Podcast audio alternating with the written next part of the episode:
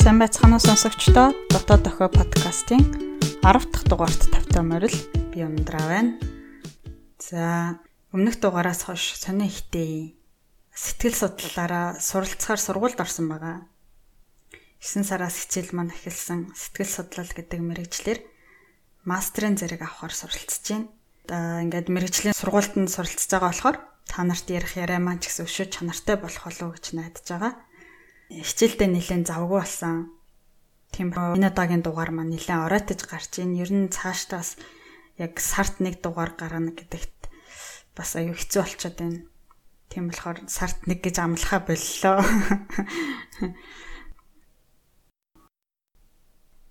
За өнөөдрийн дугаарын маань нэр сүнс гэж юу вэ гэдэг нэртэй байгаа.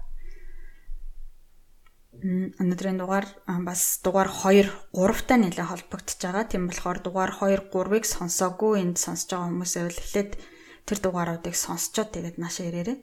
Тэгэхгүй бол өнөөдөр ярих юмнуудыг бас яг бүрэн бүрэн сайн ойлгож чадахгүй яриа ингээд техникчээ хажуугаар өнгөрөөл явчиж магадгүй. Яг бүдэнгийн сайн ойлгохын тулд ер нь 2 3-ыг сонсчоод энийг сонсоор гэж зөвлөмөр байна. За тэгээд дугаарын эхний хэсэгт болохоор ер нь сүнсний талаар эртний грекийн философчид юу гэж үзсэн бэ гэдэг талаар ярина. Тэгээд нэлээд төгсгөл хэсэгт нь орчин үеийн сэтгэл судлалын шинжлэх ухааны сүнсний талаар юу гэж үзэж байгаа юм бэ гэдэг талаар ярина. Аа за өнөөдрийн ярианы гол их сурвалж нь Fancher Rutherford гэдэг хүмүүсийн бичсэн Pioneers in Psychology болон Bisbart гэдэг хүний бичсэн Historical and Conceptual Issues in Psychology гэдэг хоёр номноос гол гол юмнууд нь явж байгаа. Тэгээд сэтгэл судлалын салбарын үндэс нь ер нь энэ сүнсийг судлахаас эхэлсэн юм байна л да. Гэтэ энд сүнс гэж нөгөө хүн айлгаад яваад байдаг цагаан өнгөтэй сүнс биш шүү дээ, тэ. Энэ подкаст дээр болохоор нөгөө хүний амин сүнс чамаа хинбэ гэдгийг тодорхойлж байгаа сүнсэлт гэдэг утгатай сүнсийг нь ярина. Одоо англиар бол soul гэж нэрлэж байгаа. Сүнс гэж хэлэнгүүд нөгөө утгаар нь ер нь хамгийн түрүүнд толгоонд орж ирээд байдаг тэр биш шүү.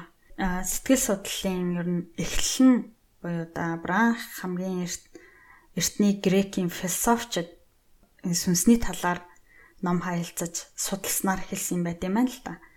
Одоо монголоор сэтгэл судлал гэж хэлээд байгаа. Англиар psychology гэдэг үгний psych гэдэг үг нь грек хэлэн дээр амьсгал гэдэг утгатай. Лого нь болохоор учир шалтгаан гэдэг утгатай юм байна л да. Тэгээд Яагаад энэ psych буюу амьсгал гэдэг үгийг хэрэгэлсэн бэ гэхээр тэр үеийн философчдын судалмаар байсан зүйл нь амьд амьтанд л байдаг, хүсэн амьтанд байдаггүй тийм зүйл байсан болохоор ингээд амьсгалтай зөөрлүүлж амьсгал гэдэг үгийг хэрэгэлсэн байгаа. Анх бол ингээд сэтгэл судлал гэдэг концепт нь бол байхгүй шүү дээ, тий. Тэгээд юу хүнийг ингээд амьтай болгоод байна уу? Юуг хүнийг ингэж боддог болгоод байна уу? Юу хүнийг ингэж хөдлөгдөг болгоод байна уу гэдгийг судалмаар байна гэсэн үднээс сэтгэл судлал гэдэг судалгааны салбар бий болсон байгаа байхгүй юу? Тэрнийг одоо амьсгалтай зөвлөлж psych гэдэг үгийг хэрэгэлсэн. Энэ psych гэдэг нь болохоор грек хэлэн дээр байгаа шүү дээ, тэ. Нэг англи хэл рүү н орчуулангууд орчин цагт орчуулангууд soul гэж орчуулагдаж байгаа нэг монгол хэл рүү сөөлийг нь монгол хэл рүү орчуулангууд сүнс болж байгаа тийм ээ. Тэгээ манай монголчууд ч гэсэн яг энэ грекчүүдийн хэрэгэлдэг утгаар сүнс гэдгийг хэрэгэлдэг байсан байгаа. Тэгээ сүнс сүлдэхгүй амтан гэл унжижсэн цог золбоогүй хүний хэлдэг тийм ээ. Сүнсэн зайлах, сүнсэн хорогдох гэл нөгөө сүнсэн зайлчвал тэр хүн амьгүй болчтой шүү дээ. Тэр хөдөлгөөнгүй болчтой. Тэгээ сүнс нь хорогдох гэвэл тэр хүний одоо ингээ ой санамж, оюун ухаан нь энд үлдсэн байна гэдэг утгаар хэрэгэлдэг. Тэгэхээр psych сүнс хоёр бол яг э, тухайн үеийн грекчүүдийн хэрэгэлдэг байсан psych, манай монголчуудын хэрэгэлдэг байсан сүнс гэдэг хоёр үг бол ер нь хоорондоо адилхан утгатай үг юм байна гэж би дүгнээд би сүнс гэд орчуулж байгаа шүү. Өөр хүмүүс юу гэж орчуулж байгааг би бас сайн мэдэхгүй байна. Гэтэ яг англи хэлний soul гэдгээс бас бас бол шууд сүнс гэж орчуулагдана л та. За тэгэхээр эртний грекчүүдэд болохоор psych гэдэг нь ер нь ийм өргөн утгатай сэдв байсан юм байна л та. Тэгээд орчин үед болохоор psychology гэдэг нь бас нэрэн нэлээд нарийн утгатай болсон. Одоо бол psychology гэдэг шинжлэх ухаан нь одоо хүний mind буюу оюун санаа яаж ажилладаг, гадаад орчныг яаж таньж мэдж тэрэнд яагаад ямар хариу үйлдэл хийдэг вэ гэдэг талаар судалдаг шинжлэх ухаан болоод байгаа юм байна л да. Одоо анх эртний грекчүүд одоо хүний сүнсний талаар ярихдаа сүнс гэд хүний биенээс тусдаа эд байт юм байна. Одоо тэдний материалыг бие ямар байхаа гэдэг тал дээр маргалддаг байсан. Зарим нь болохоор сүнс бол агаараас бүтсэн эдээ. Яг тэгэхээр энэ бол хүний амьсгалахтай холбоотой болохоор гэдэг. А зарим нь болохоор энэ бол галтай холбоотой. Ягаад тэгэхээр хүн амьд байхдаа халуун байдаг, өвчгээрээ галгүй болчдөг. Халуун биш болчдөг болохоор тэр гал нь гараа юм байна. Тэгэхээр сүнс нь галтай ээж таараа гэж үздэг байсан. Тэгэл имерхүү маягаар янз бүрийн санаанууд гардаг байсан. Тэгж жаад философчид энэ сүнсний нэг материалыг биеийн талаараас нэг ярих болсон. Ер нь яаж ажилтдаг юм бэ гэдэг талаар яаж бид нарын өдөр тутмын амьдралд нөлөөлөд байдیں۔ Тэр талаар ер нь задлан шинжилгээ хийж эхэлсэн байна л да. За эдгээрийн талаар тодорхой ярьсан философчт нь ер нь Сократос эхэлж байгаа. Аа Сократийн талаар танилцуулах юм бол одоо манай эртний өмнөх 470 онд Афин хотод төрсэн. Тэгээ тэр үеийн философчт маш ганган чаман ингээд сурагчдаас аюух төлбөр авдаг гэсэн бол Сократ бараг сургалтын төлбөр авдаггүй. Тэгээ уранхай ноорхоо хувцастай явдаг тийм хүн байсан юм байна л да. Аа Сократ хүний сүнсний талаар юу гэж утсан бэ гэхээр хүний бие өгөхөд сүнс нь өөр биед сууж дахин төртгөө. Сүнс бол өгөхгүй гэж утсан байгаа. Тэгээд сүнс нэг биенээс нөгөө биеинд шилжихтэй өмнөх амьдралынхаа мэдлэгийг мартчихдаг. Гэхдээ асуулт асуух логикийн алдааг олох замаар зарим мэдлэгийг сэргээж болно. Одоо ямар ч хүн үннийг мэдэх чадвартай гэж үтсэн байна. Үүгээрээ Сократ бол өөрөөсөө өмнөх философчдоос өөр байсан. За Сократаас өмнөх нь болохоор зөвхөн язгууртан хаад ноёдл ер нь туйлын үнний талаар мэдлэгийг олж авч чаднаа. Жирийн хүмүүс бол туйлын үннийг олж мэдэх чадваргүй гэж үздэг байсан бол Сократ бол бүх хүмүүс жирийн иргэд ч гэсэн туйлын үннийг өөрсдөө бодож олж чадах чадвартай гэдэг санаа гаргасан байна. Сократын сүнсэн дахин төрдөг гэдэг бол бас манай буддын шашны үзэл сурталтай адилхан байгаа зү тэ хойд төрөлтөө дахиад өөр амтан болж төрдөг гэдрээл бас Сократын энэ хүн амьдралын талаарх үннийг өөрийнхөө дотроос ухаж гаргахын тулд өөрөөсөө олон асуултуудыг асууж ээж логикгүйнуудыг нь хайж логиктэйг нь хөөж явчиж тэрнийг олж авна гэж үздэг нь Буддын шашин нөгөө ламнар бясалгал хийж суудаг нь яг тэрнээс гаралтай харагддаг. Эртний грекийн философчид ер нь орчин үеийн шашин ингэж том түгэн дэлгэрхээс өмнө амьдарч байсан. Тийм болохоор миний бодлоор л одоо тэдний үзэл санаанууд араб нэтгээр дамжаад бас буддын шашинд нэлээд нөлөөлсөн болов уу гэж боддог. Аа за тэгээд Сократ 70 нас хүрдэг жил Афины шин засгийн газар нь Сократыг засгаас урвсан залуучуудыг уруу татсан гэдгээр хэрэгээр баривчилж шүүх хурлалсан байгаа. Тэгээд энэ шүүх хурал дээрээ өөрийнхөө нөгөө үннийг олдог аргаар шүүгчдтэй тэмцэлсэн боловч ятгах чадалгүй хор ууж өгөх цаазын ял сонссон. Гэхдээ энэ шүүгчдийг ятгах чадах байсан гэдэг бол асуудалтай. Яагаад гэхээр анханасаа тэр хүмүүс ер нь алах гэж баривжилсан. Өөрийгөө юу гэж хамгаалах бол тэднэрт нэг нөлөөгүй байсан гэж хэлэгддэг. Тэгээд түүний шавнар хүндэлж биширдэх хүмүүс нь шоронгоос оргуулъя гэсэн боловч Сократ тэр төлөвлөгөөг хүлээж аваагүй. Сүүлийн философи мэтгэлцээний хийгээд тэр хорыг сайн дураараа үүж нас нас эцэлсэн юм байна. Тэгээ Сократын өөрөө бичиж үлдээсэн тэмдэглэлүүд байдаггүй. Тэгээ юмыг бичих нь ой санааг муутгадаг гэж үздэг байсан. Тэгээд өгөөтэйгэр хэрэг түүний энэ үзлийг Шав Платон эсэргүүцэж одоо бичиж үлдээгэгүйсэн бол бид нар хизээч Сократын үзэл санааны талаар мэдэхгүй өнгөрөх байсан.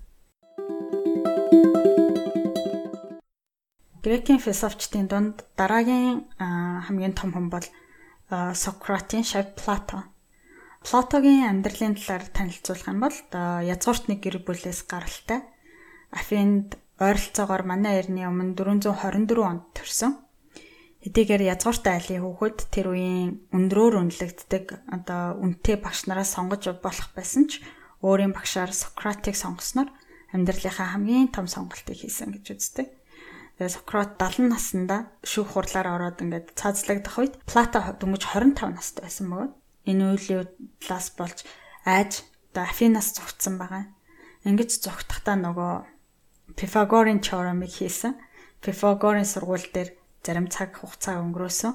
30-аад наснда Афинд нэлээд том хөрөнгө өвлөд тэгээд э, өөрийнхөө сайн дураар хийсэн цөллөгөөсөө буцаж ирсэн байгаа. Буцаж ирээд өөрийнхөө сургуулийг нээсэн бөгөөд тэрийг академи гэж нэрлсэн. Энэ сургууль дээр нэрдэмтэд математик, одон орон, философи гэд олон сэдвээр ном хаялцдаг байсан. Бас бусдад зааж сургадаг байсан юм байна л да. Тэгээ одоо ч гэсэн ингэж эрдэмтэд цуглаж судалгаа хийдэг газрыг академи гэж нэрлэдэг нь эндээс гаралтай юм байна. За Платогийн гэдэг хүний сүнс буюу soulтэй холбоотой үзэл бодол нь болохоор хүний сүнс гурван хэсгээс бүтдэг гэж утсан байна. Нэгдүгээрх нь болохоор хүний биеийн цэнгэлийг эдлэхийг хүсдэг хэсэг. Энэ нь дандаа муу мухай юм хүсэж байдаг учраас энийг хүний илгэнд байрладаг гэж утсан. За хоёрдугаарх нь хүний сэтгэл хөдлөлтөй холбоотой хэсэг. Энэ хэсэг нь хүний зүрхэнд оршдог гэж утсан. Энэ сэтгэл хөдлөлтөй холбоотой хэсэгт нөгөө хүний бас эр зориг нь оршдгоо гэж үздэг. Гуравдугаарт нь хүний учир шалтгааны талаар боддог сүнсний хэсэг байдаг. Тэр нь тархинд оршдог гэж үзсэн.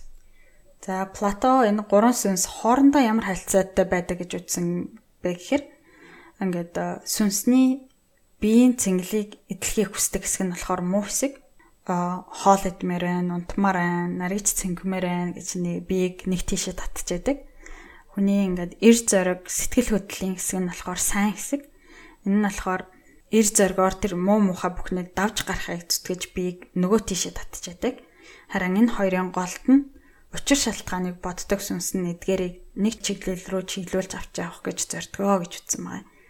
За энийг нэг жишээгээр тайлбарлах юм бол тийм өнөөдөр би нэг амар гоё хоол хийцэн байлаа гэж үтэн. Тэгэл миний нөгөө биеийн жаргалыг эдлэхийг хүсэж байгаа сүнс маань бүгднийг нийтэх гээд байна. Гэтэл нөгөө эр зоргийн сүнс маань одоо зарим нь нийдэд маргааш зарим нь нийдээх гээд байна. Тэнгүүд энэ хоёрын хооронд нөгөө учир шалтгааныг ярьдаг сүнс маань зохицлыг олж аль нэгийг сонгож нэг биеэр ганц үйлдэлөг хэлгүүлж байгаа гэж үзэж байгаа байхгүй юу? Аа гэтэл энийг хувьслын сэтгэл зүйн өнцгөөс харах юм бол одоо Харвардын их сургуулийн сэтгэл судлалын профессор Стивен Пинкрийн How the Mind Works гэдэг номон дээр ингэж хэлсэн байна. Амьтад бол ингээд нөгөө зүн совинтай байдэн шүү дээ, тэ. Тэр зүн совинд бол ингээд захирагдаж юм хийдэг. Жишээ нь амьтан бол өнөөдөр их хоол болох юм бол гидсэд үртэл бүгднийг нийтгсэн зүн совинтай байгаа тийм үү.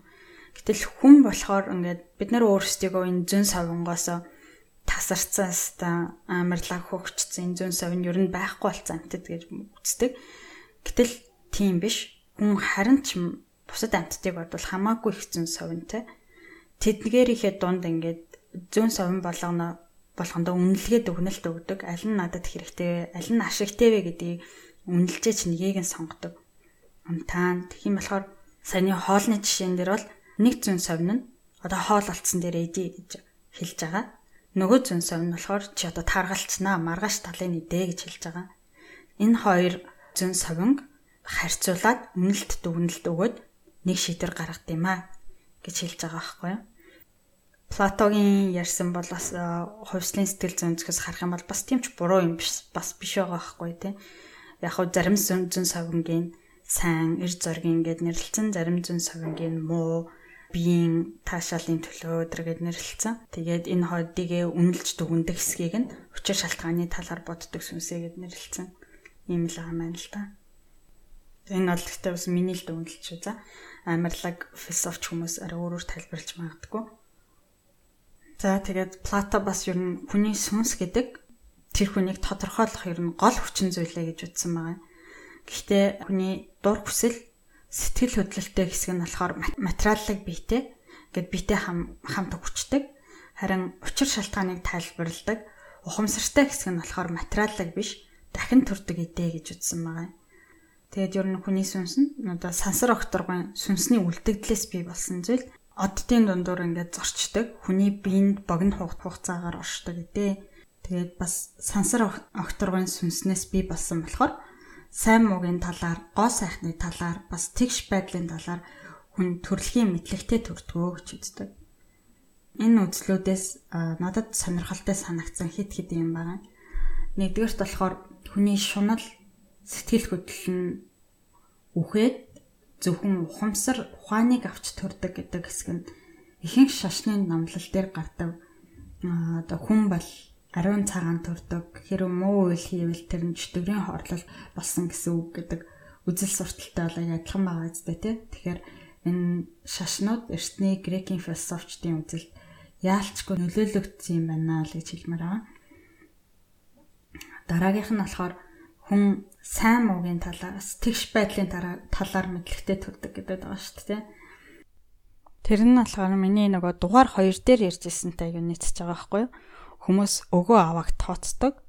Аа дэндүү өгдөг гэнтэй амтан бол өөрөө тмаа олныг үлдээж чадахгүй.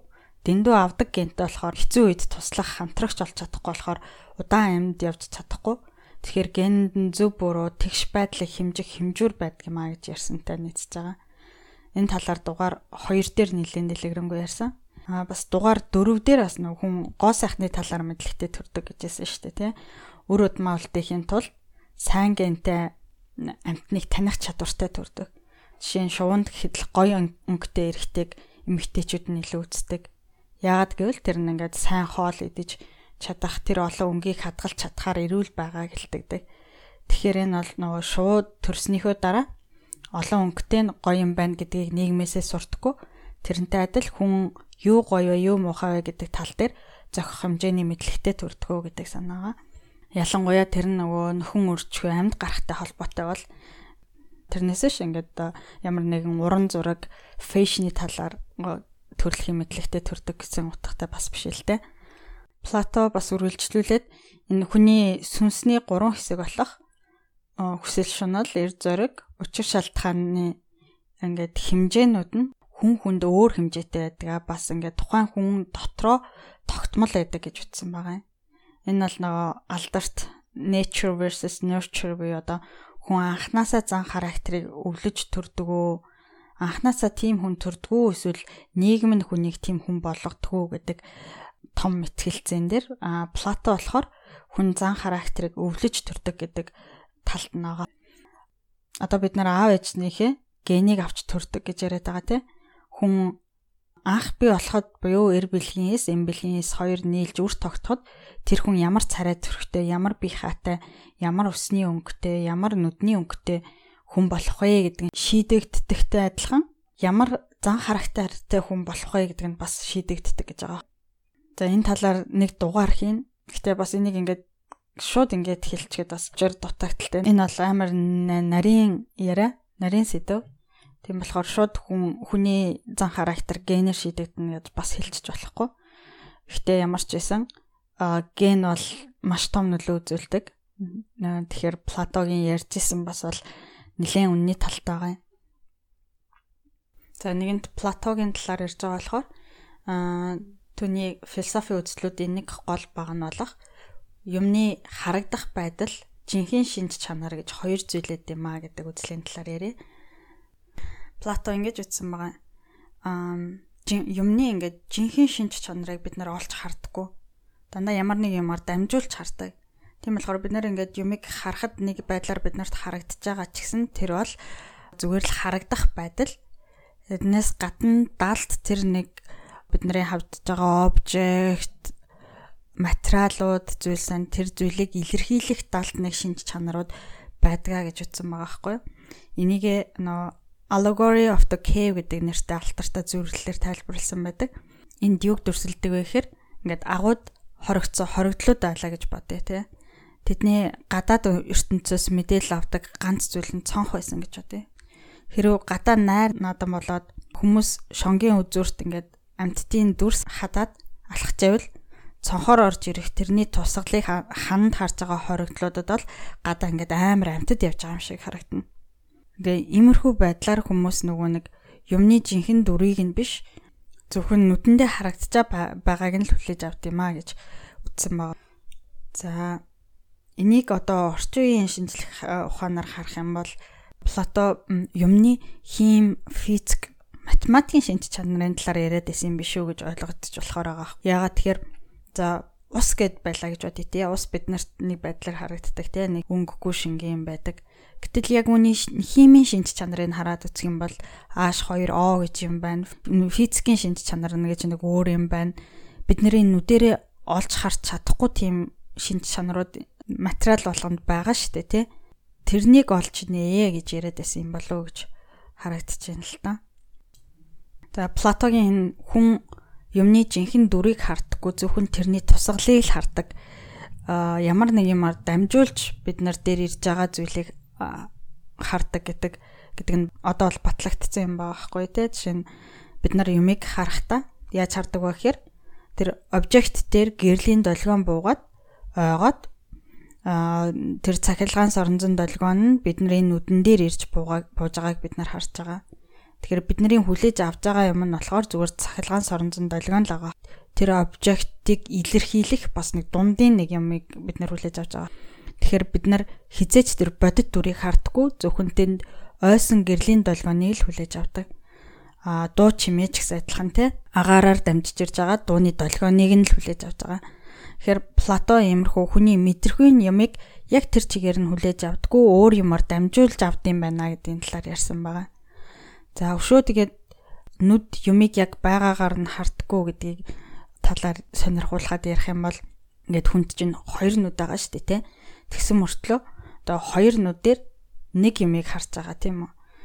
Тэгэхээр хоёр нүдэн дээр юм яаж ирж тусдаг вэ гэхээр ямар нэгэн обжектын дүрс нь нүдэн дээр буугаад хүний нүдний артлын ретина гэдэг юмн дээр ингээд жижиг дүрс нь уруу хараад буужж байгаа дээр үеийн камерыг гэдэр харах юм бол нэг камерны хальсан дээр дүрсэн уруу харсан байдаг шүү дээ тий. Хүний ретина дээр бас тэгж нүдний ретина дээр бас тэгж будаг байгаа. Энд ч бас тэгээ хоёр дийгээр бууж байгаа юм тий.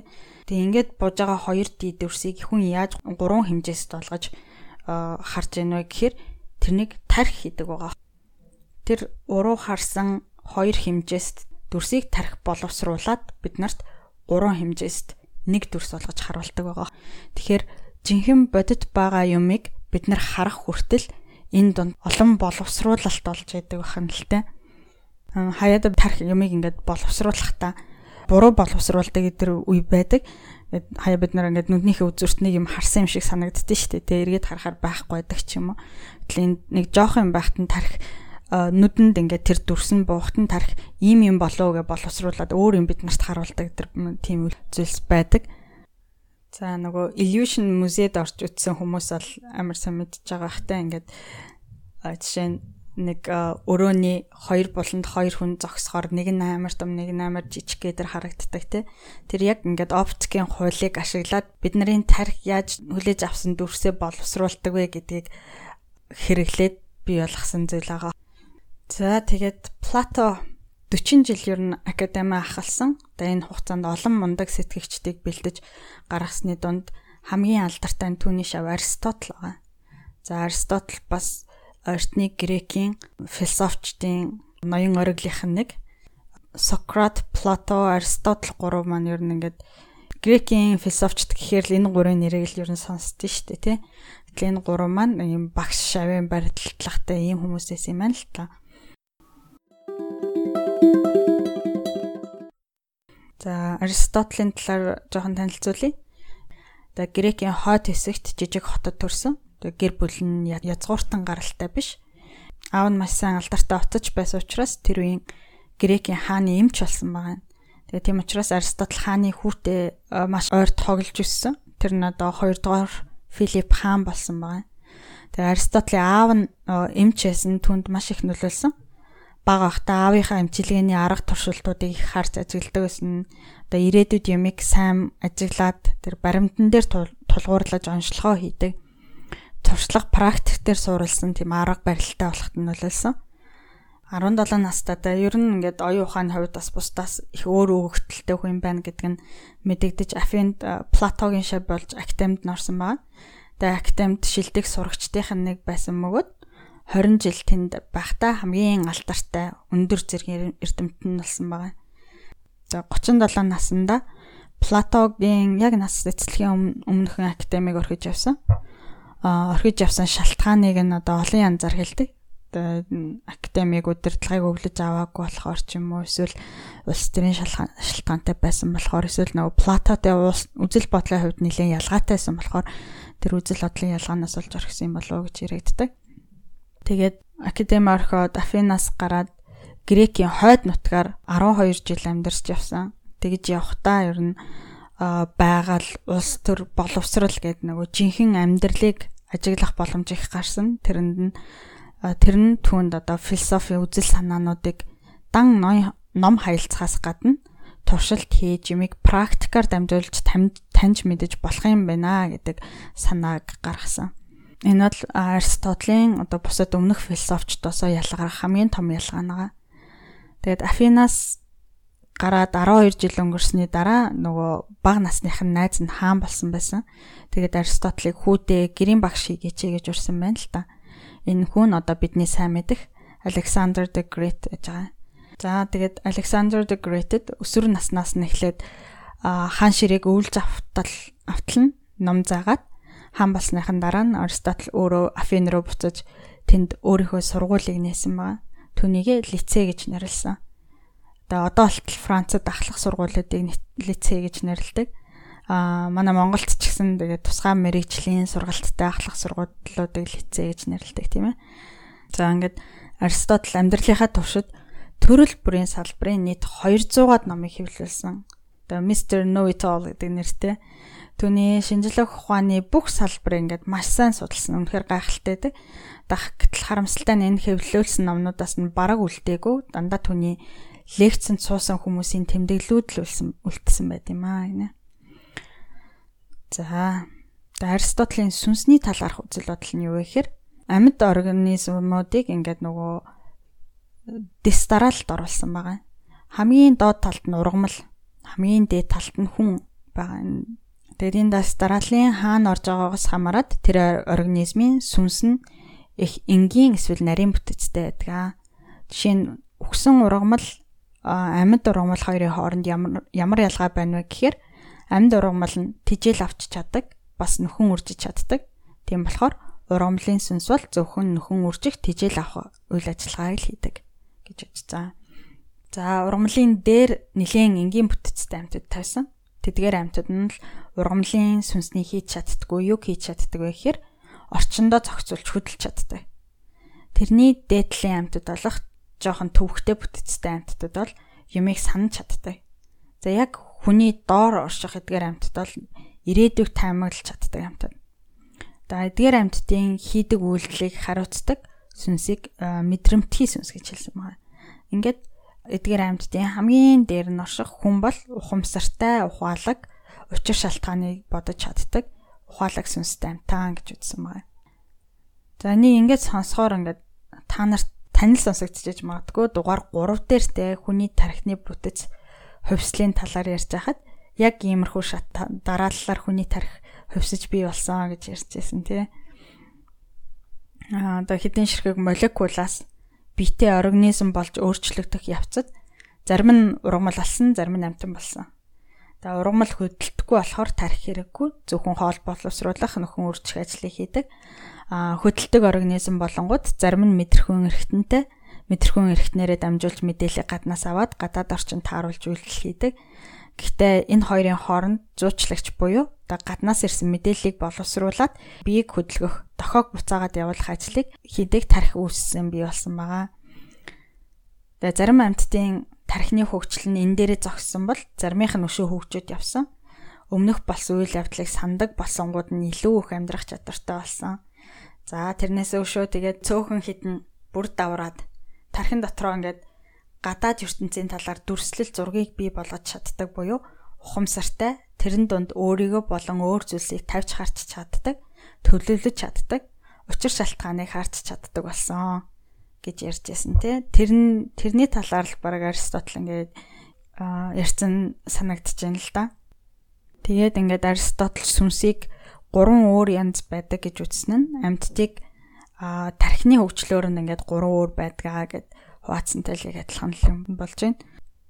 За Аристотель ингээд бусад философчдоос ялгаатай нь одоо сүнс бол хүний биений нэг хэсэг гэж үзсэн байна. Гэтэ хүний нөгөө ухамсартай байдаг учир шалтгааныг тайлбарлаж чаддаг сүнсийг тайлбарлаж чадаагүй энэ бол маш төвөгтэй эд байна. Энийг бол ингээд бид нар механикаар тайлбарлаж чадахгүй. Тийм болохоор энэ бол жирийн эд биш бах. Энэ бол эд шидийн ямар нэгэн материалыг биш биштэй нэг агуу идэж тараа гэж үтсэн байгаа юм. За энд хүрээд грекийн философчдын яриа маань өндөрлж байна. Үргэлжлүүлээд он цагийн дараалалаарныхан бол арабын хэдийн сэтгэгчдийн талаар танилцуулъя.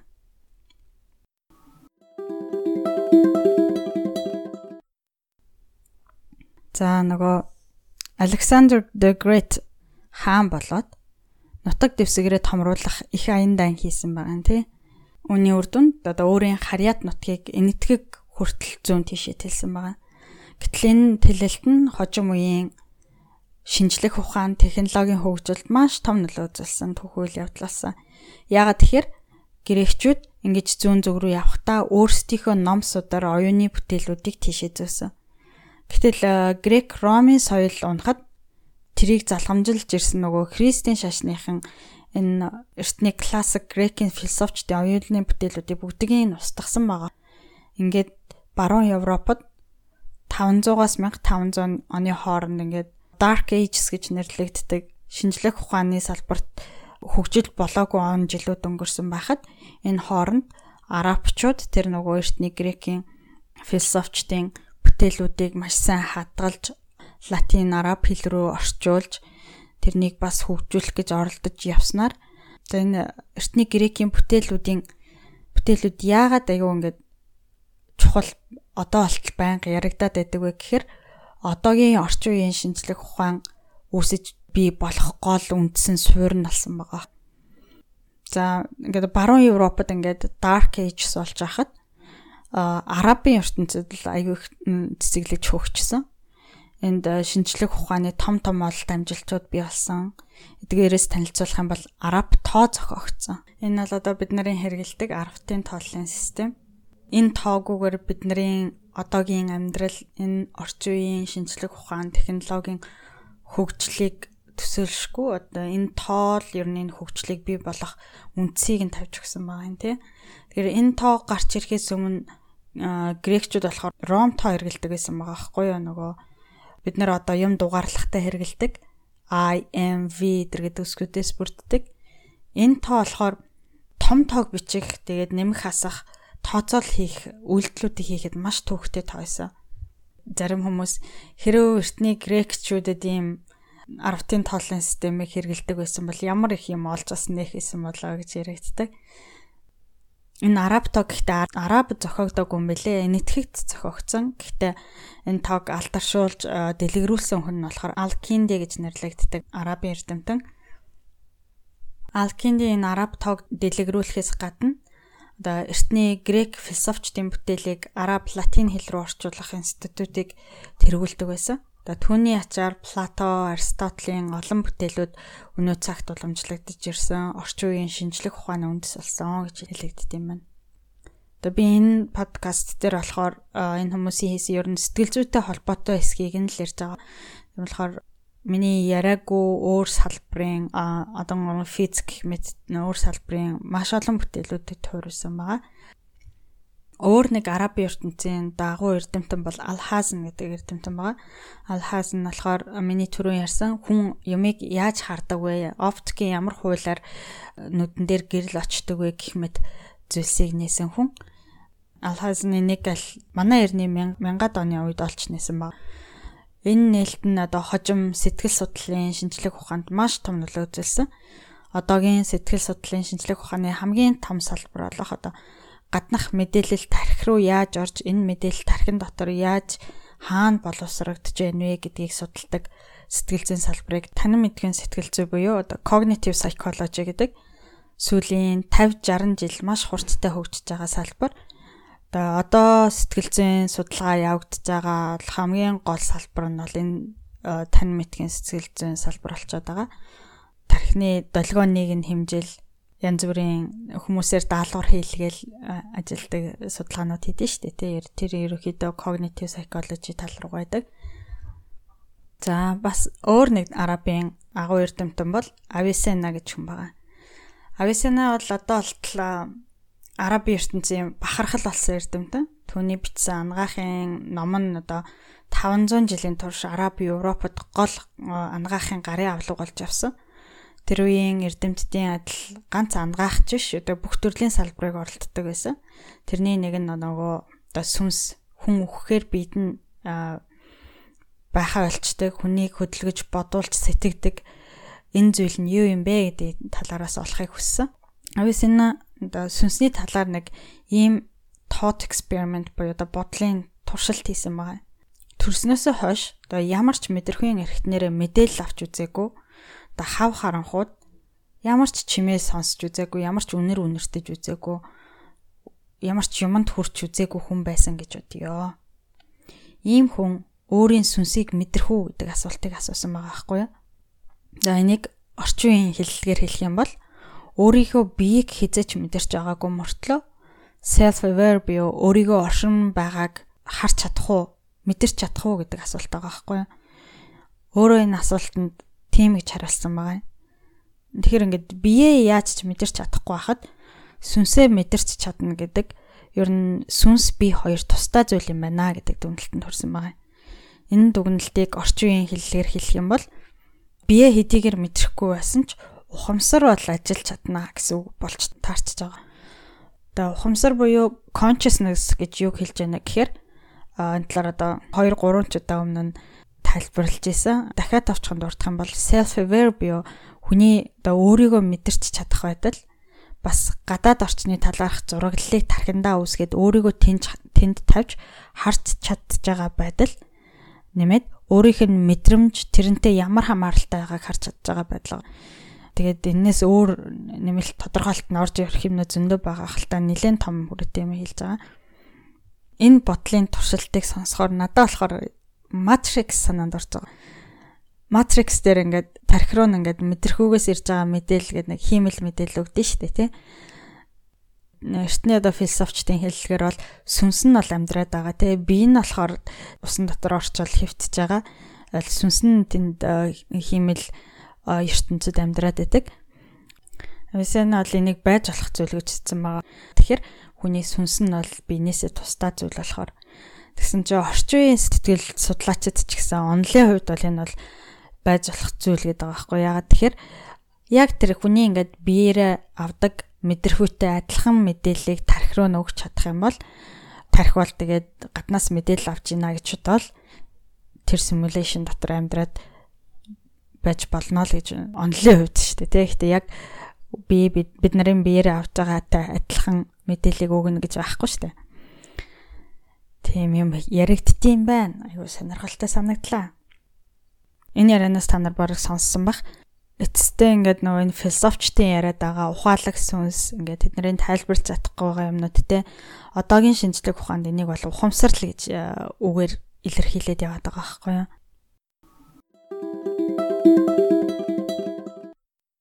За эдгээр арабын эрдэмтдийн бүтээлүүд болон тэдний орчуулсан эртний грекийн философчдын бүтээлүүд нь Европт хүрснээр Европод шинжлэх ухаан, технологи цэцэглэн хөгжих гол үндэс нь болсон.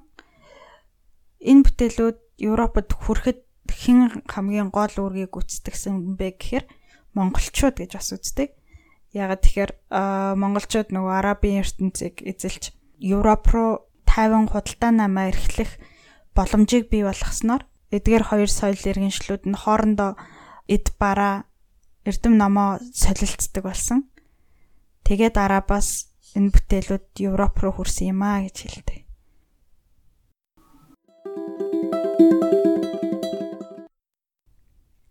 За одоо энэ хүртэл ярьсан энэ зүйлс маань орчин үеийн философийн эцэг гэж нэрлэгддэг. Францын философч Рене Декарт дээр ирж зангагдчихж байгаа юм л да.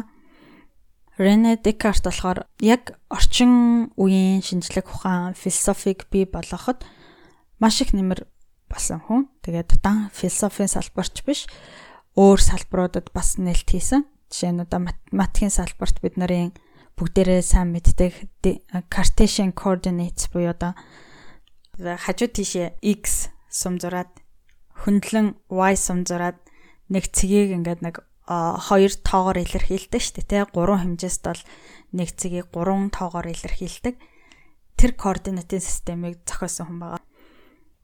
Декарт 1600 онд амьдарч байсан. энэ үед ч гэсэн шинжлэх ухаан ингэж салбар салбараараа хөгжөөгүй нийлээд нэг судлаг тун гэж явдаг байсан.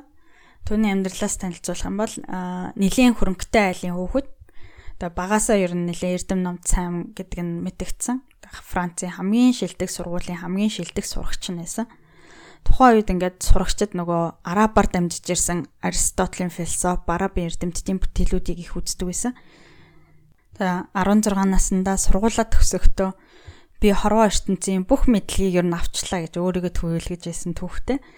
Тэгээд 20 хэдэн наснда маш залуудаа одоогийнхоор бол identity crisis орсон байгаа.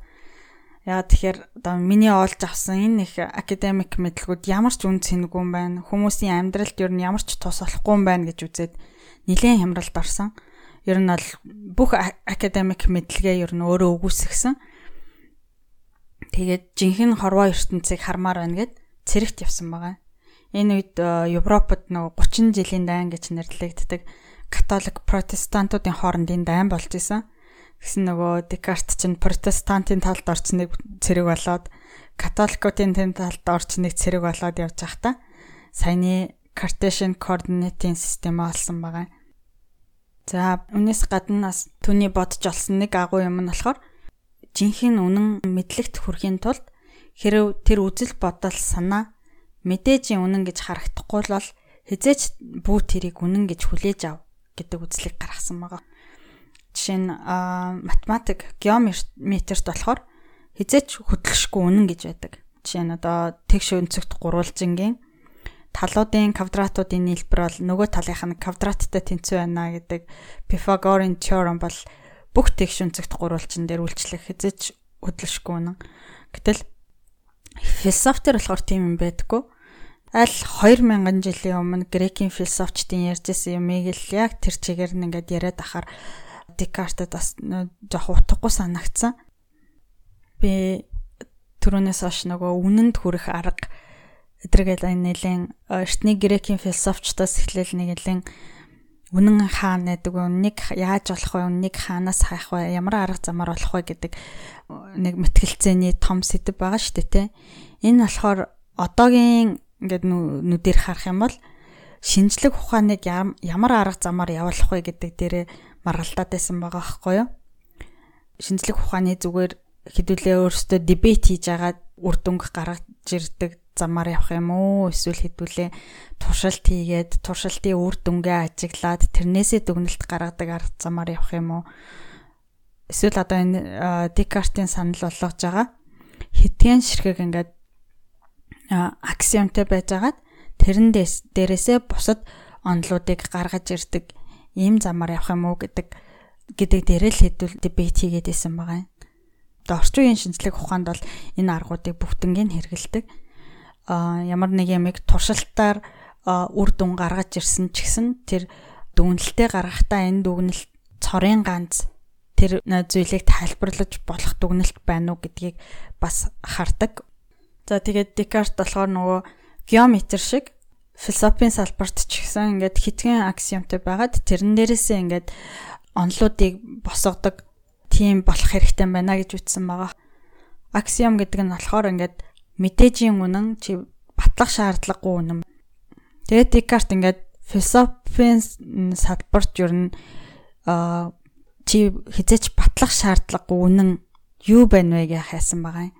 Нэг өдөр өрөөндөө хорогдож суугаад бүр ингээд ухаалтж унтлаа суусан гэж байгаа байхгүй юу.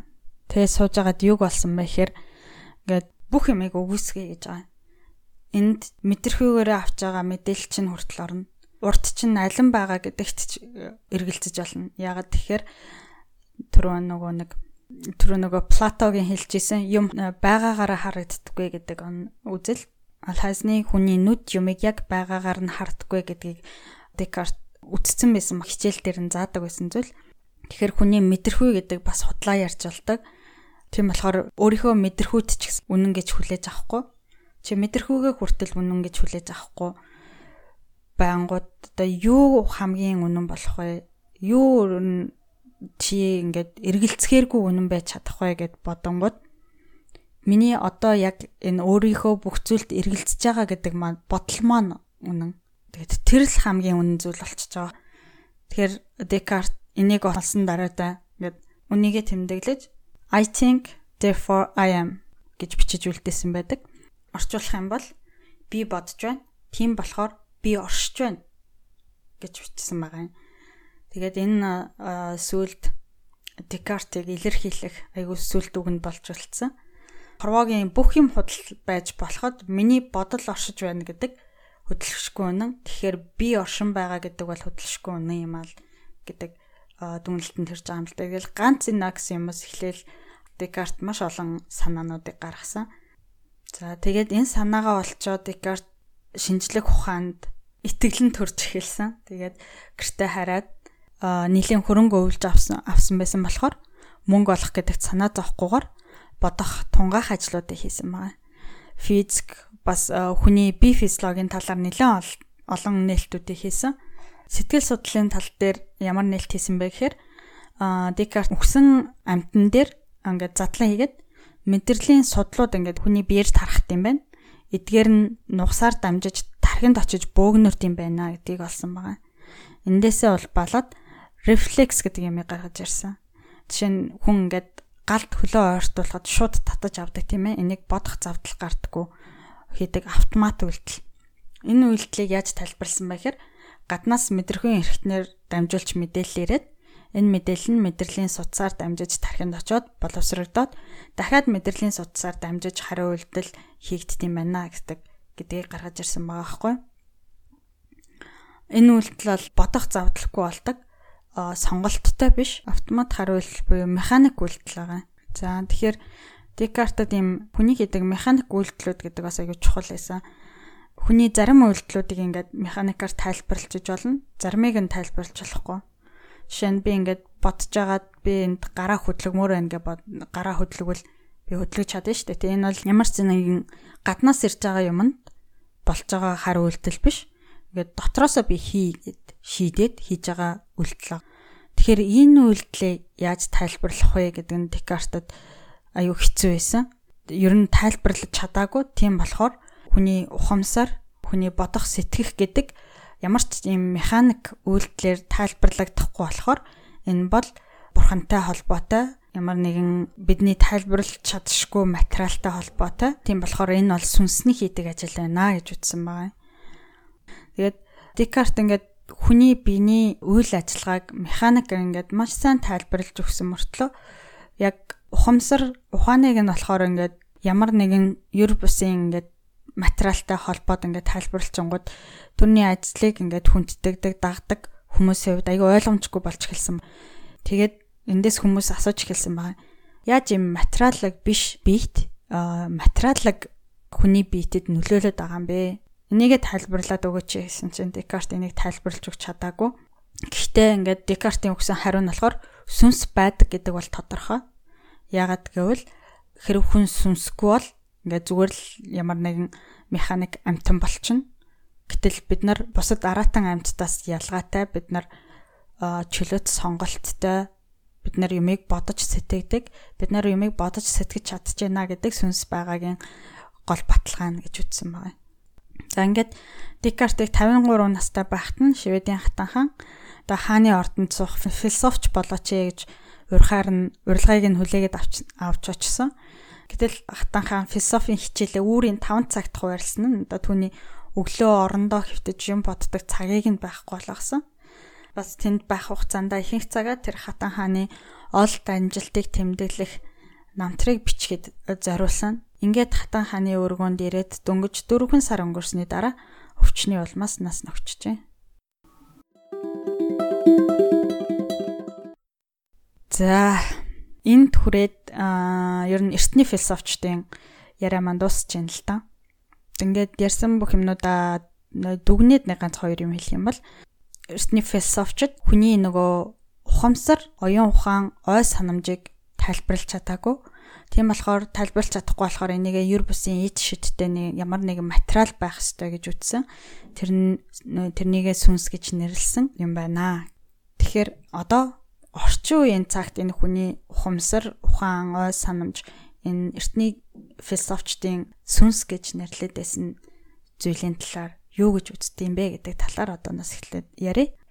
За энэ нөгөө эртний философчдын хүний биеинд юм материаллаг биш эд шидтэй сүнс байдаг бас материаллаг биеийн байдаг гэдэг үзлийг дуализм гэж нэрлэдэг. Гэтэл энэ дуализм оршин тогтнохын тулд нэлээд хідэн асуултанд хариулах хэрэгтэй болж байгаа. За жишээ нь яаж тэр материаллаг биш биет материаллаг бие хоёр хоорондоо нөлөөлөгддөг юм бэ? Яаж хоорондоо харьцдаг? Яаж бие биендээ нөлөөлдөг гэдэг талаар тийм нөгөө доогоос 400 жилийн өмнө Декартад тулгарч ирсэн асуулт энэ нь асуултанд хариулах хэрэгтэй болж байгаа. За өөр асуулт гэвэл хүн унтаж яхад тэгээд сүнс нь хааж тийм Хэрв сүнс гэж өөр материалтай зүйл биенд оршд юм бол ингээд тархиныг гэмтэл болоход яагаад зарим хүмүүс сэтгцийн өвчтэй болдیں۔ Эсвэл ингээд нөгөө рухаангу сэрхгүй болсон байдаг шүү дээ. Тэг хүмүүс нөгөө осол мосолд орохороо тархин гэмтээд тэнгүүд тэр үед бас тэр хүмүүсийн сүнс нь хаашаа явтیں۔ Гэт маш олон ингээд хариултын өгч чадхааргүй асуултууд гарч ирдэг. За өөр нэг асуудал нь болохоор Ер нь ингээд дуализм буюу хүнд материалыг биш сүнс, материалыг бие хоёр байдаг гэдэг үзлийн гол үндэс нь болохоор хүний ухамсар байгаа тийм ээ. Бидний ухамсар, зориуд бодож сэтгэдэг маань бидний оршин байгаагийн гол үндэс нь бидний үйл хөдлөлийн гол удирдлага нь гэж үздэг. Өөрөөр хэлбэл хүн өөрийнхөө бодож байгааг бүгдийг нь харж, сонсож чаддаг, хийж байгаа үйлдэлээ өөрөө захирдаг, чөлөөт сонголттой амтан гэсэн үг болж байгаа буддын шашинд ч одоо христийн шашинч төр чи буруу үйлдэлийг сонгоод хийх юм бол сүнс чинь там руу юм уу эсвэл хойд төрөлтөө доод амтан болно. Сайн үйлдэлийг хийж сонгож хийвэл диважин руу явнаа. Эсвэл дахиж дээд төрөлт төрөлт амтан болно гэж сургадаг тий. Энэ нь юу гэсэн үг гэхээр дуализмд сонголт бол бүрэн бидний гарт байгаа гэж үздэг. Бас дээрэс нь ингээд ухамсараар ороогүй оюуны ажиллагаа гэж байхгүй буюу ухамсарын биш төвшөнд юу ч болдоггүй гэсэн үг болчихж байгаа. Гэтэл ухамсарын биш төвшөнд олон оюуны үйл ажиллагаа болж байдаг гэдгийг батлах нотлохоо зөндөө. Аа эндээс нэг дуртах юм бол 1963 онд одоо Йелийн их сургууль дээр профессор Милграм гэдэг хүний хийсэн алдартай судалгаа байдаг. Энэ судалгаанд хүмүүс хэр бусдын үгийг дагдаг вэ гэдгийг харуулсан баг. Энэ судалгаан дээр юу хийдэг вэ гэхээр жирийн хүмүүс ингээд судалгаанд оролцдог. Ян зүрийн ажилтай, боловсралтай хүмүүс зарим нь дөнгөж баг сургууль төгссөн байхад зарим нь бүр их сургуулийн профессор хүмүүс ч оролцсон. Ингээд оролцогчдыг өрөөнд оруулаад өөр нэг хүнтэй хамт чамтай энэ хүн чамтай цуг судалгаанд орж байгаамаа гэж танилцуулж байгаа юм. Гэтэ тэр хүн жинхнээсээ бол судалгаанд оролцож байгаа хүн биш байсан. Тэр судалгааг хийж байгаа хүмүүсүүдийн нэгнээс. Тэгээд тэр танилцуулсан хүн нь нэг даалгаврыг сураад хажуугийн өрөөнд ороод тэр жинхэнэ судалгаанд оролцогчийн асуултанд хариулах хэрэгтэй байдаг. Хэрвээ буруу хариулт өгөх юм бол судалгаанд оролцогч нэг товч дараад тогонд цохилдог. Буруу хариулах болгонд тэр цахилгааны хүчтэл нэмэгддэг. Өөр оролцогч нөгөө өөр оролцогч бол тоглож байгаа хүн нөгөө өрөөнд ороод жихнээсээ бол тэр тогонд өөрийгөө холбохгүй. Гэтэ ингээд товч дарах болгонд нь ёо ёо өвдөж гинэ өвдөж гинэ болио би гарья гэж дуугардаг. Тэгээд бүр цахилгааны хүчтэл нь ингээд хүнд дийлэхэргүй бүр айхтар хүчтэй болоход ингээд та нар намайг аллаа штэ болио гэж орилдог. Сүүлрээгээ бүр дуурхаа хэлдэг. За бас нөгөө тэр судалгаанд оролцогчтой хамт өөр нэг хүн тэр өрөөнд цуг байдаг. Тэр хүн нь болохоор зааврыг өгдөг ингээд судалгаанд оролцож байгаа хүн яана би энэ хүнийг гимтэйгээд байна энэ хүн амар өвдөд ах шиг байна би болио гэнгүүт үгүй чи судалгаанд оролцож байгаа юм чинь дээ энийг даалгавраа үргэлжлүүлэх ёстой. Судалгааны заавар бол чи энийг дуустал нь э, судалгаагаа үргэлжлүүлэх ёстой гэд хажуунаас нь хэлээд байдаг. За одоо дараагийнхаа тавчийг дараа одоо чи судалгаагаа дуустал нь наадхаа хийх ёстой гэж хэлдэг. Тэр товчлууртай самбар дээр өгч байгаа хүчтэл тэрний учруулж болох хохирлыг ингээд тодорхой бичсэн байдаг тэр туршилт болохоос өмнө туршилтыг явуулж байгаа хүмүүс бол хүмүүс ингээд хүчтэл нь нэлээ аюултай хэмжээний өндөр болоод ирэхээр оролцогчид бол зогсон ахтаа гэж бодсон байна л да. Гэтэл өрдөө тийм юм болоогүй. Судалгааны үр дүнд оролцсон бүх хүмүүс өөрийнхөө зогсон ах гэж бодсон хэмжээнээс давж гарсан. Бас дээрэс нь судалгаанд оролцогчдын 65% нь хамгийн дээд хэмжээнд хүртэл хүчлээ өгсөн. Тэр хамгийн дээд хэмжээ нь үхэлд хүргэх аюултай гэдээ дээр нь бичсэн байгаа байхгүй тэр товчлуур дээр нь. Тэгээд энэ судалгаанаас юу харагдаж байна гэхээр хүн ухамсартайгаар бүх юмыг шийддэг, хий гэснээ хийдэг. Хүний ухамсар ганцаараа хүний үйлдэлийг удирддаг гол зүйл нь биш юм байна гэдэг харагдаж байгаа энэ судалгаанд оролцогчдын ухамсарын төвшний бодол бол би энийг одоо зогсоомоор байна гэж бодож байсан. Гэтэл зогсоогүй. Үргэлжлүүлээд явцсан. Яагаад үргэлжлүүлээд явсан байна уу гэхээр ухамсарын биш төвшний ямар нэгэн бодол тооцоолол тэнд явсан болол үргэлжлүүлээд явсан байж таараа. Тэгэхээр олон хүн бол өөрийгөө хүн алцлаа гэж бодсон. Тэгээ хожим нь тэр нь ингээд сэтгэл салаан санаанд маш том нөлөө үзүүлсэн. Тэгэхээр эндээс хүнд бас ухамсарын биш төвшний бодлоод ингээд оюуны үйл ажиллагаанууд болдсон байна гэдэг бол харагдаж байгаа. За энэ бол зүгээр л сэтгэл зүйн салбарт болдог олон туршилтуудын нэг энэ Энэс гадна хар хэдэн сая туршилтууд байгаа. Нэггээр л ухамсарын биш төвшөнд хүний өөрөө шийдээгүй бодлууд бол зөндөө байгаа. Энэ энэ подкаст дээр ч гэсэн зөндөө би ярьж байгаа тийм ээ. За тэгээд сүнс байдаг гэдгийг хүлээн зөвшөөрөхөөр дээр дурцсан ингээд материалыг би материалыг биш сүнс хоёр ер нь хоорондоо яаж бие биендээ нөлөөлөх юм бие бие яаж хөдлөх юм тэгээ тарих гэмтчгээр тэр хүний сүнс нь яах юм одоо ухамсарын биш төвшөнд олж байгаа хүний оюуны үйл ажиллагаанууд гэж бас энд чинь байна гэд энийг хязгаарч тайлбарлаж чаддаггүй болохоор шинжлэх ухааны салбарт дуализмыг ер нь хүлээж авахгүй нэг одоо л их болсон юм байна. За тэгсэн чинь энэ дуализмыг эсэргүүцэж материализм гэдэг юм гарч ирсэн байгаа. А материализмыг ярихаас өмнө одоо хүний тархины талаарх буюу дугаар 3-аас жоохон сэргээгээд ярил л да. Дугаар 3-ыг сонсоогүй хүн бол дугаар 3-ыг сонсчоод энд ирээрээ. Дугаар 3 дээр юу гэж ярьсан бэ гэхээр Хүний тархины үйл ажиллагаа гэдэг бол энэ тархины бүтэц тэмдэх мэдрэлийн эсүүд нь яаж холбогдсон байна гэдгээр тодорхойлогдно. Тархи ажиллана гэдэг нь тэр мэдрэлийн эсүүд хоорондоо ингээд цахилгаан дамжуулах замаар мэдээллийг солилцож байна гэсэн үг ээ гэж ярьсан.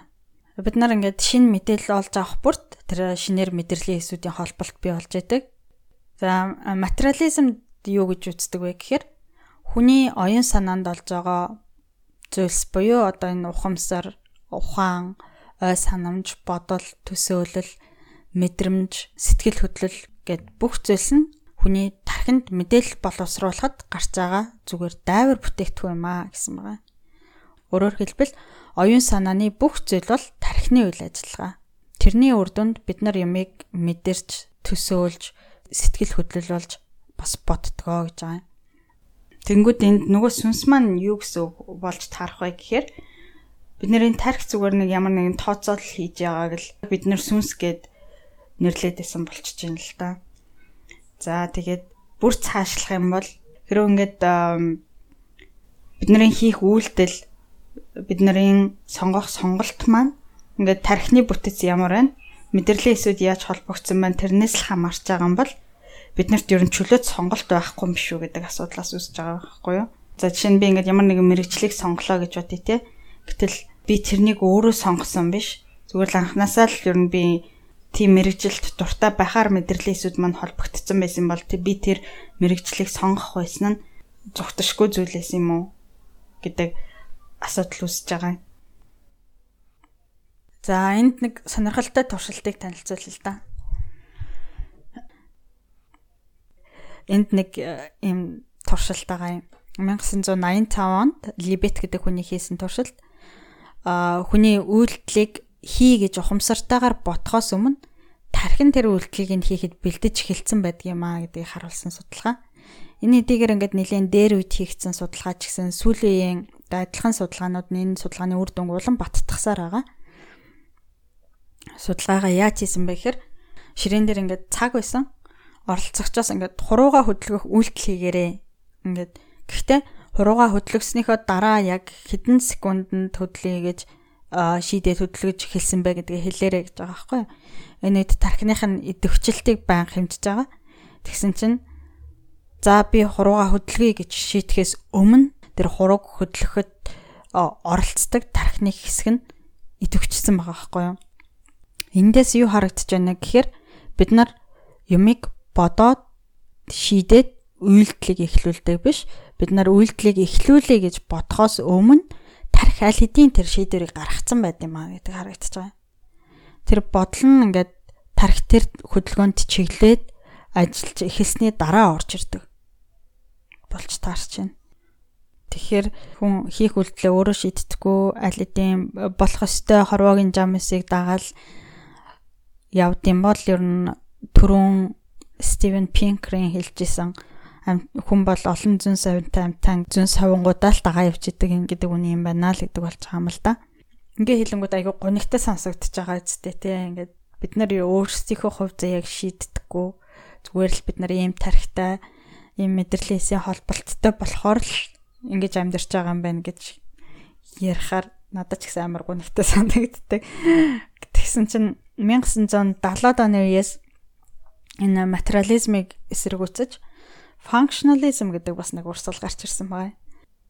Нөө материализмаар болонгууд чинь бид нэр чөлөөт сонголтгүй өдрөгээ явчингууд бид нар энэ тэгээд ер нь амьдарч байгаа зорилго юу юм бэ болонгууд нөгөө дугаар 2 дээр ярьж исэн генэ тараахал болчихж байгаа шүү дээ тий.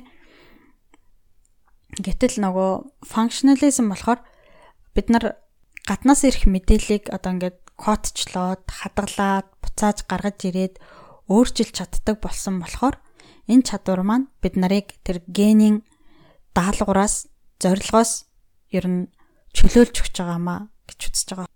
Яагаад ингэж үзсэн бэ гэхээр 1950-ад онд Alan Turing-ийн Turing машин гарч ирсэн байгаа.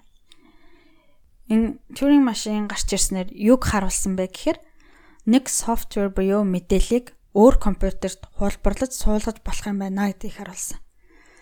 Энийг зарим философчид юу гэж харсан бэ гэхээр тарих мэдээлэл гэдэг хоёр чинь яг нэг нэгнээсээ бүрэн хамааралтай нэг зүйл биш юм байна.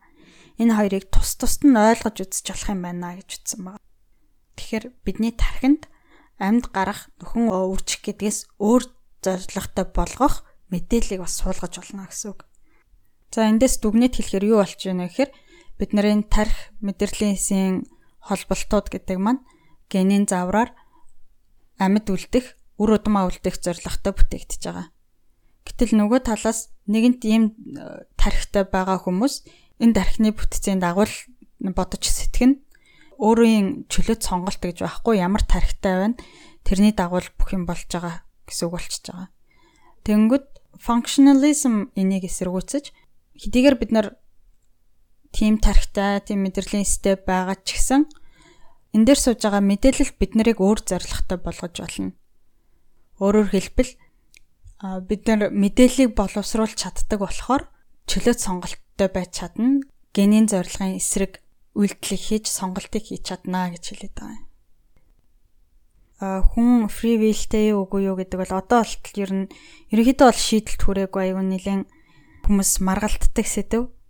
Тэгээ энэ бас маш том сэдв.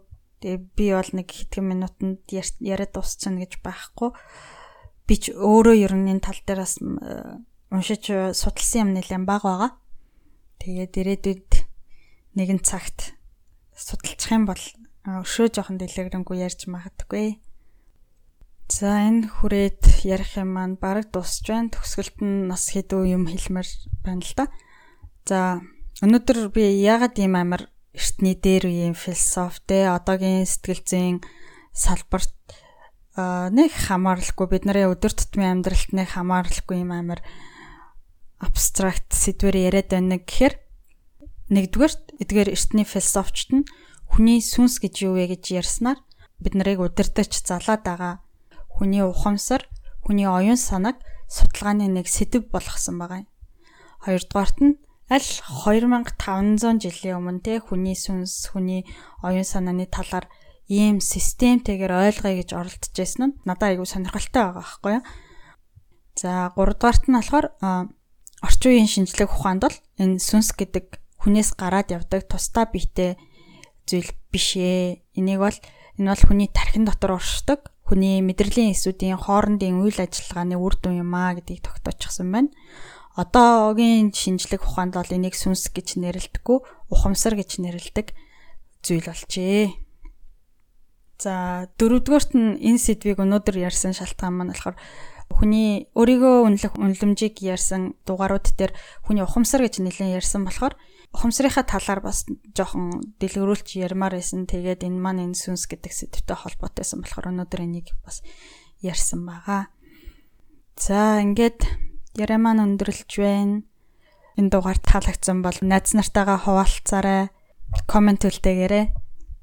За баяртай.